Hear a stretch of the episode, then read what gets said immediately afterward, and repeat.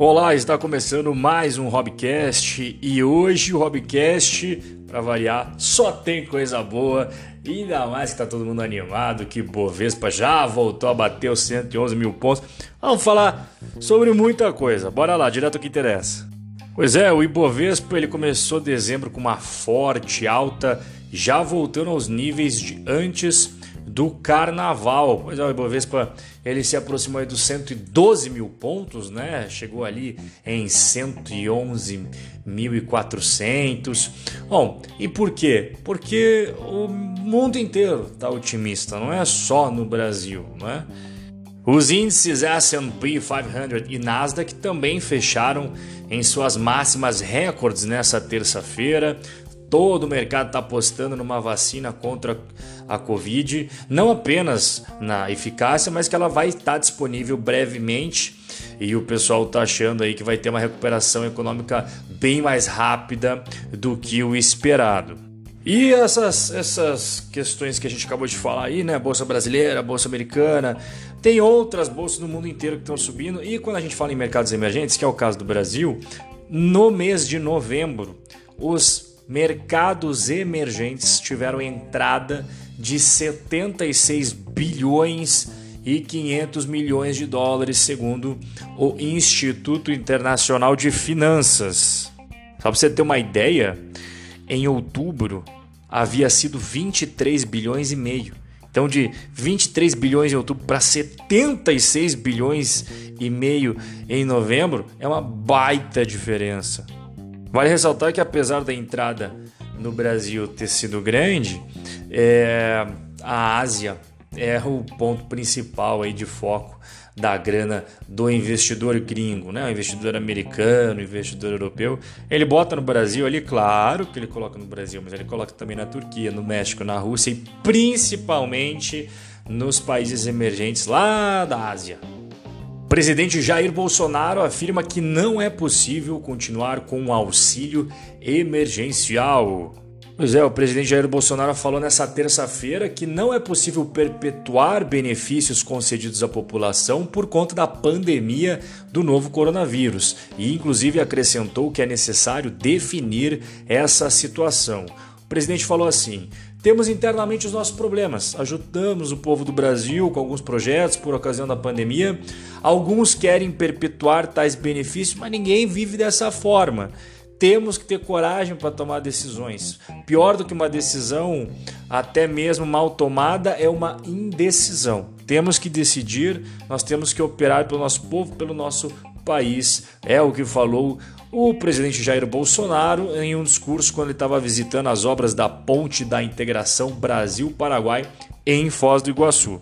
Centauro conclui a compra da Nike no Brasil. Pois é, o grupo SBF, que é detentor da rede de varejo Centauro, anunciou nesta terça-feira a conclusão da compra dos ativos da Nike no Brasil, após anunciar esse negócio de cerca de um bilhão de reais lá em fevereiro.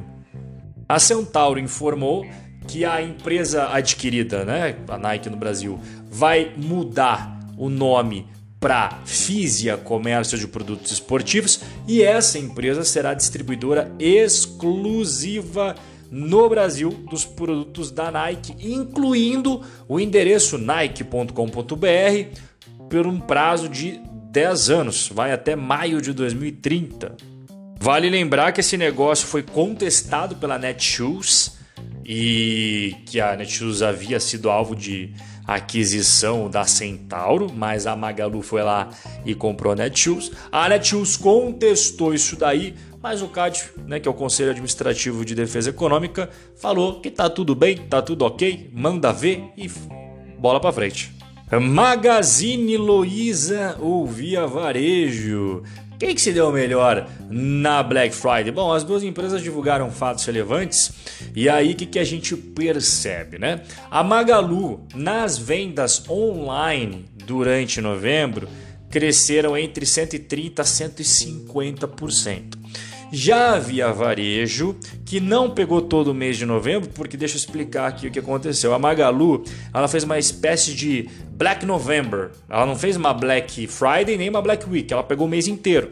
Então, novembro de 2020 comparado a novembro de 2019 apresentou esse crescimento aí das vendas online de 130 a 150%. A Via Vareja não fez uma Black Friday também, mas ela também não fez um Black November, ela fez uma Black Week. Então a Via Varejo, ela teve entre os dias 22 a 28 de novembro um aumento de 99% nas vendas online. Crescimento da indústria chinesa atinge máxima em 10 anos. Pois é, esse mês de novembro aí, a atividade do setor industrial da China, que eu sempre falo aqui que é um indicador bem legal de você acompanhar, né? O PMI da China, ele foi de 54,9 em novembro, sendo que ele havia sido de 53,6 em outubro. Tudo que é acima de 50 é expansão da indústria chinesa, e isso daí é um número impressionante. Já a recuperação da indústria da zona do euro perdeu força em novembro, não é? Bom, por que, Rob? Ah, porque teve várias novas medidas de lockdown, né? E tudo isso acabou impactando o PMI da zona do euro, o PMI da indústria aí, né, da zona do euro. Vale lembrar que às vezes tem o PMI de serviço. Aqui eu estou falando do PMI da indústria.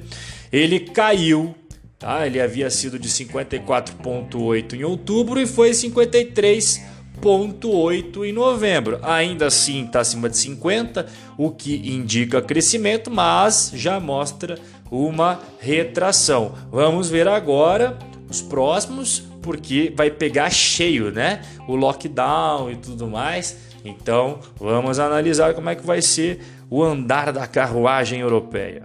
E tem PMI do Brasil. E olha só que coisa interessante. A indústria no Brasil ela está enfrentando uma inflação recorde de insumos em novembro devido às perdas do real. E quem falou isso foi a Market, tá? Que ela faz o PMI aí, que é o índice de gerentes de compras do Brasil, do mundo inteiro, e que, que ela entendeu? Que a indústria brasileira enfrentou em novembro uma escassez de matéria-prima, o que, somado à depreciação do real, eu já venho falando da desvalorização do real o ano inteiro para você, provocou um aumento recorde na inflação de insumos.